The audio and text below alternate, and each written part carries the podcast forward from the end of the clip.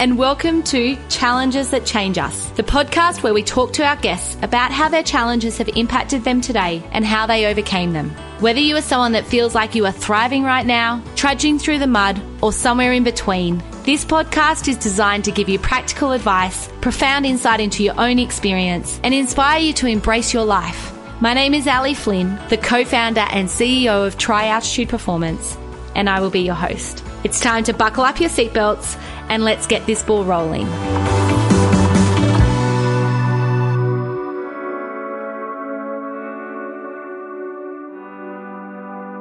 Hey guys, I'm pumped to be bringing you the High Performance mini series podcast. I know lots of you had asked for some shorter bite sized pieces. So here it is. We'll do about six weeks just to give it a trial to see if this is something that you're looking for, something that you enjoy. I actually joined forces for this one with Pearl Lim, Wayne Reuben, and myself as the hosts.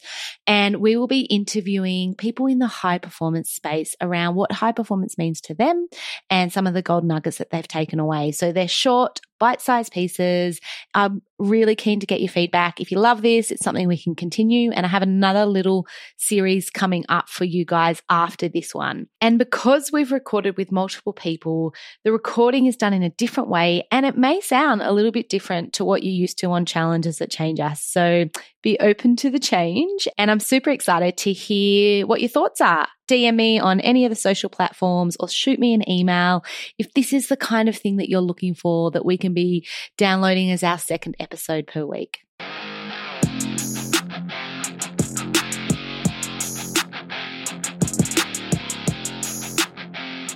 Hello, everyone, and welcome to Beyond the Summit, the podcast where we explore the secrets of exceptional high performance. My name is Ali Flynn, and I will be your host for this episode. Today, my guest is Wayne Reuben. Welcome, Wayne. Thanks, Sally. Great to be here. Looking forward to the conversation. Wayne, maybe a really nice place to start might be just you giving us a little bit of a brief around who you are and what has gotten you to where you are today. Sure. So, for those that don't know me, um, I spent, I was just thinking as, as we were preparing for the chat, uh, like sort of doing the mental arithmetic pretty much 40 years in the corporate sector, um, which gives away my age and, and, and, a whole lot of other things. Um, and yeah, so I, I, I, have worked at Coca-Cola and I did a, um, a dozen plus years in prescription pharmaceuticals, um, with some of the big names there. And then 20 plus years in, in med device in, in both vision and, and, and hearing. And, um, a lot of that time I was in general manager roles. My last two roles were as uh, a, a Asia Pacific regional president.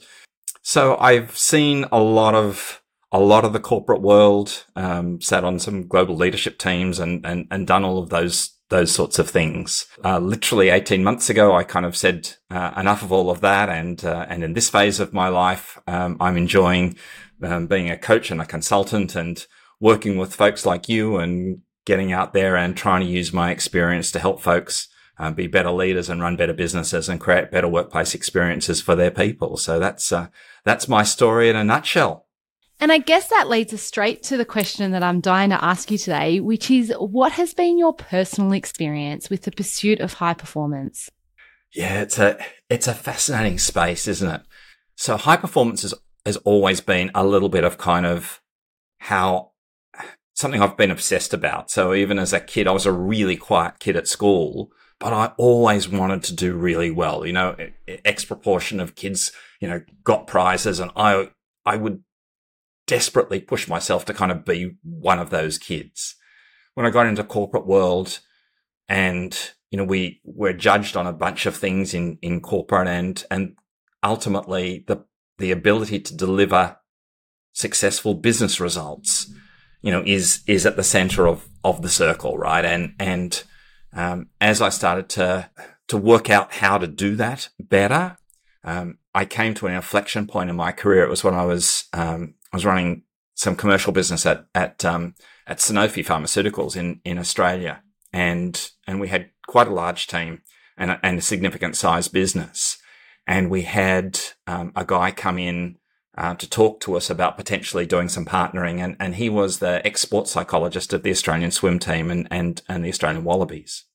And I was fascinated with whether this guy with all of his experience in kind of bringing out performance in athletes and in, and in teams in elite sport, I was fascinated with how could we as a, as a pharmaceutical company learn from what he had to offer.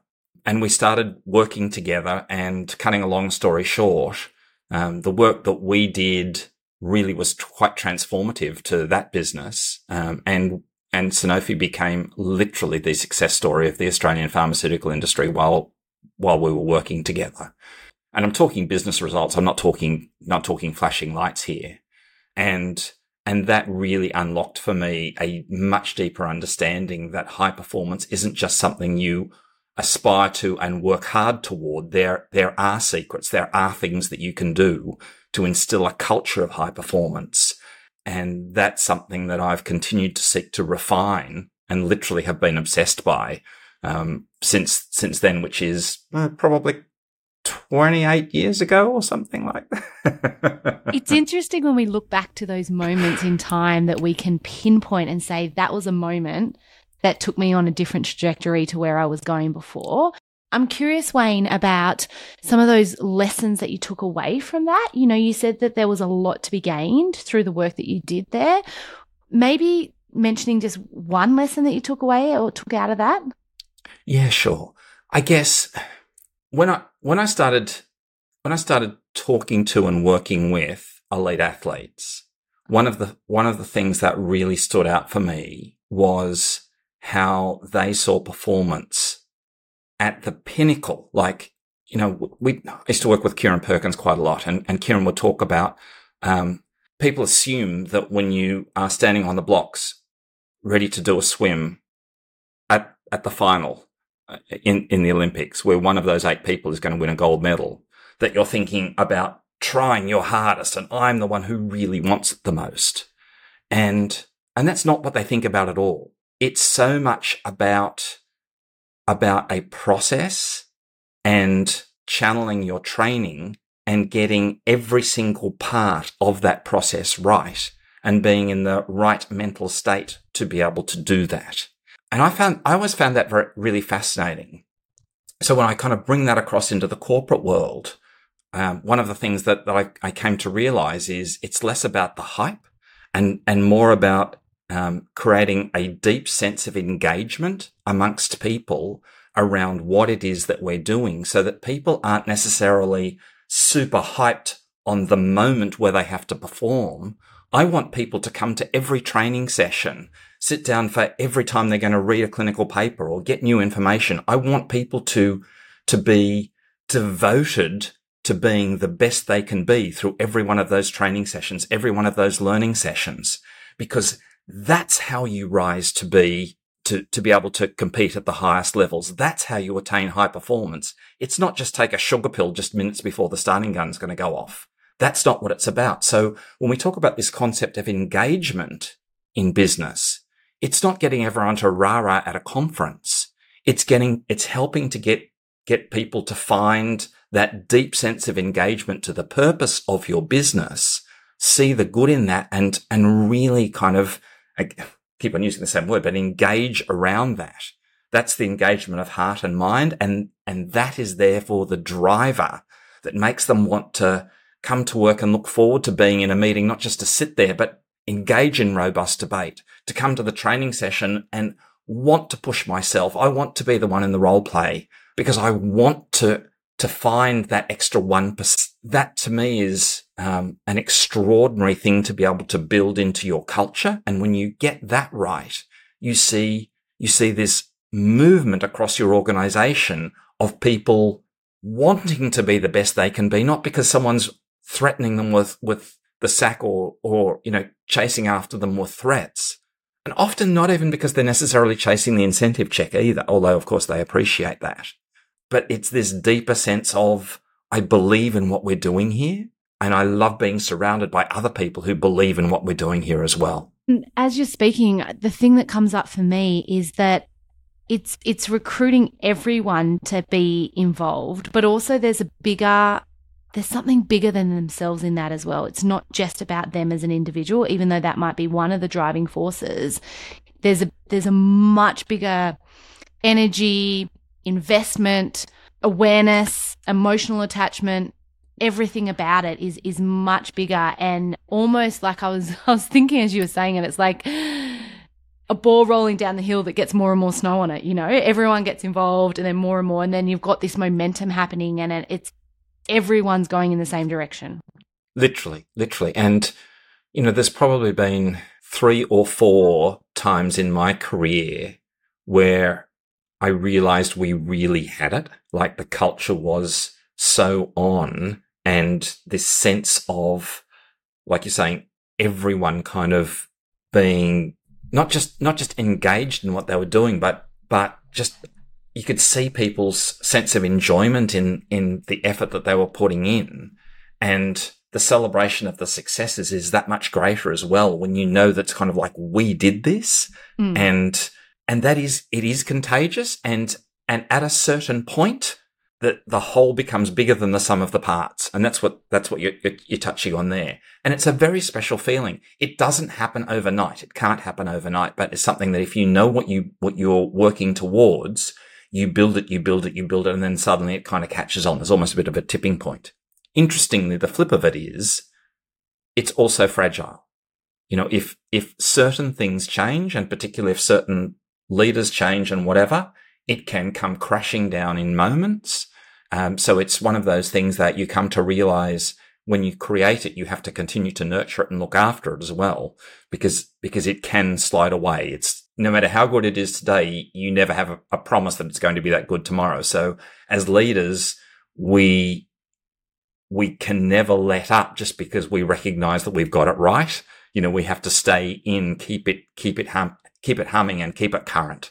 Absolutely. So when did the pursuit of high performance become life defining for you? Yeah, it, it's interesting because there's kind of two answers to that. One, one of them is, um, going all the way back to as a kid, as you kind of like, as you start to have a higher level of self awareness, it was actually kind of like a realization that I can remember having quite early in, in life, actually, that I seemed to have this odd obsession with, with performance and, and doing well. And, and with that realization, again, odd because I was quite young at the time. For me, it's less about winning. So for me, high performance, my high performance doesn't involve beating someone else. It's literally just me trying to be the best I can be. And, and I know that's quite different from some pursuits of high performance that necessarily involve winning, therefore beating someone else. But for me, that, that, that pursuit for, for all of my life has been, has been very much if I can, if I can be the best I can be, a huge part of, of that particular as I've kind of you know, grown and matured and my career has developed has been to bring as many other people with me as I can. And, and also, and it can sound corny, but like I get so much joy of seeing people who I've invested in go past me and, and, and, and go to even greater heights. Um, and, and I feel, I feel genuinely lucky that I kind of have that. Like I never, I never kind of go, how dare they? Like it's, I think for me, the the sense of being the best you can be, I believe, is um, extraordinarily fulfilling, and I love to see more people experience that fulfillment. I think a lot of people struggle in life to find the things that actually give them true joy, and the word pursuit of happiness, I think, is um, often often becomes the pursuit of sugar pills, and we buy things and we go places and we kind of we we hope that that's when I'm going to be happy. But I actually think it's I think fulfillment is actually so much more deeply satisfying and high performance in a workplace because that's where we live and breathe. Workplace experiences can be extraordinarily mundane, but they can also be exceptionally fulfilling if you get the culture right. So that brings me to thinking about sustained high performance. What for you has been one element that has been fundamental for your ability to achieve that? Yeah. Isn't that interesting? The concept of sustaining high performance in itself is, it's almost like a second pass at the study of high performance. And, you know, we, we often interview um, particularly sports people who aspire to, let's say, win an Olympic gold medal, and then they do. And, and that's, that's the moment. Or in sport, uh, you know, someone's part of a team that wins the rugby league grand final. And, and there's that moment. And then, of course, you come off that moment and then you look around and go, now what? And, and that can actually be a really difficult space for people. Some people go, okay, I've had that achievement and then they wander off into the distance and others kind of get hooked on it and say, oh, if I can do it once, I want to do it a bunch of times. And, and, and then they start to explore what does it take, not just to get to the top, but to stay at the top. And sustaining high performance is a totally different level of mental discipline. And interesting for me as, as I was getting at some of the most, more senior roles that I had in, in my corporate career, I actually started to take up marathon running. And it's funny when you hear people sort of say, you know, this is a, this is a marathon. It's not a sprint. It's like you may actually be correct. You, you probably don't really know what you're saying there, but you may actually be correct because to, to run at X pace for 10 minutes is one thing. To run at X pace for four hours, it's a totally different thing that you have to learn how to do, which is a combination of physicality and mentality. And you very quickly realize that most people lose the mental ability to do that long before they lose the physical ability. And interestingly, there's a lot of studies to say this concept of hitting the wall in a marathon, which typically happens around about the 30 kilometer mark, is not physiological at all. When they do the blood tests and everything else, they go, nothing actually is happening to you. But your brain goes, I'm fed up with doing this. I can't do this anymore. So, so the, the concept of sustaining high performance actually became something that I was fascinated with conceptually in whatever primary field of high performance I was in, which was business. But I ended up understanding it more from what had become kind of somewhere between a hobby and and and a weird obsession, which was was running marathons.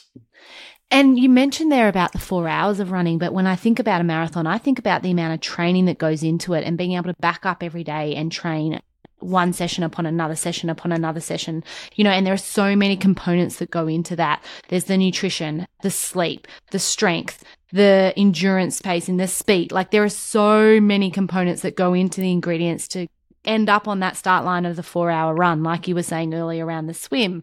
And it's that sustaining that over a long period of time and then performing, having peak performance within that, these, yeah. these peaks where you can absolutely excel up and out. And then how do you come back, like you said, and revisit it and go again?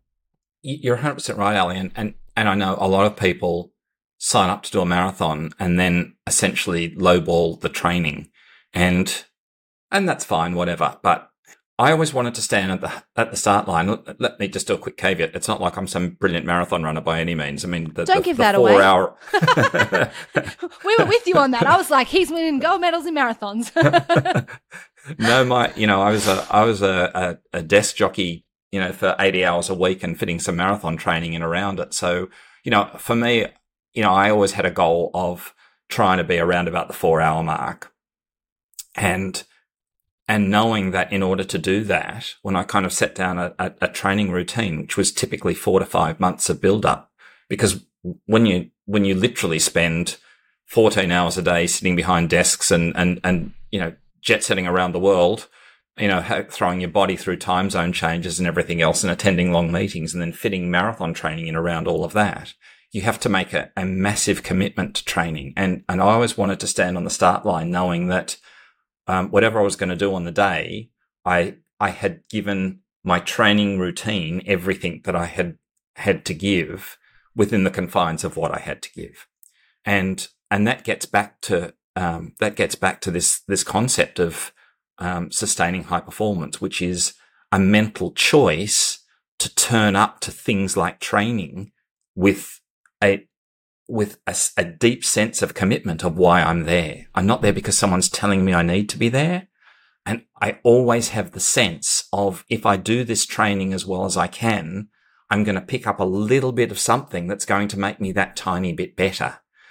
And for me, I can honestly say in, in my entire time in corporate, every time I went to training, even it was like, you know, the 37th time I went to presentation skills training, I would go walking in and saying, I'm going to learn something today. There's something in my, in what I do when I present that I do all of the time that I'm going to get a, a self realization moment and say I can make that, that one little bit better. So chasing those one percenters, the belief that I can always be that little that allows you to sustain high performance over time. And I think as a leader, if you have that, you role model that amongst people because I think the biggest thing that I see happening in the corporate world that holds people back is people decide their, their cake is baked. It's like, I'm mm. good now. I don't, don't, don't send me off to training. I'm good. Like, and I detest that. And also, I the other thing that I see in that space is I can only learn from this one area. You know, when you start to open your mindset up and expand your world enough to be like, I don't know where that 1% is going to come from, that's when magic can truly happen because we can learn so much from other disciplines, from someone we least likely expect to learn from, might we might pick up a gold nugget that then we will be sitting on a podcast in 10 years time saying back in this moment when yeah. Yeah. Wayne, yeah. we've only got, we've only got a minute left. So, you know, I do have one more question for you. And that is, what do you believe is the greatest single factor that separates the elite high performers from the rest? Yeah, it's, it's such a big question, isn't it? I think, I actually, actually think it's largely the space that I was just in. It's that, it's that sense of I can always be better. If I have that, if I have the deep belief that I can always be better and I have an innate curiosity, it's a little bit like what you're just saying, Ali. If I have an innate curiosity that says, I don't know where that better is necessarily going to come from. So for me, I've always I've always sought to put myself in the space where high performers were around, even if those high performers did stuff that I could never find the link. I mean, I, I remember um, listening to there's a mountain climber um, called Michael Groom who's written some books and done some Everest climbs and whatever else. I remember the first time I I heard Michael talk and I ended up speaking to him and we did a bunch of stuff together. But I was like, I wonder what the hell mountain climbing's got to do with kind of like my work in corporate. And my first thought was maybe nothing, but I'm really curious to find out. And it turned out to be one of the greatest learning experiences. And it's that just willingness to let your curiosity take you into places and find what might be there. And amazingly, there nearly always is something, but you've got to have, you've got to have your head in the right space to be able to receive that. So true. Thank you, Wayne, so much for coming on Beyond the Summit today. It's there's so much more I want to ask you. I wish we could go for the next hour. If you're inspired by what you've learned from Wayne and you would love to hear more from him, interact with him, learn from others in the exceptional high performance world of elite sport, military, organizational psychology, and business, you can join us at the High Performance Leadership Summit on March 8, 2024 for the details, click on the show notes below.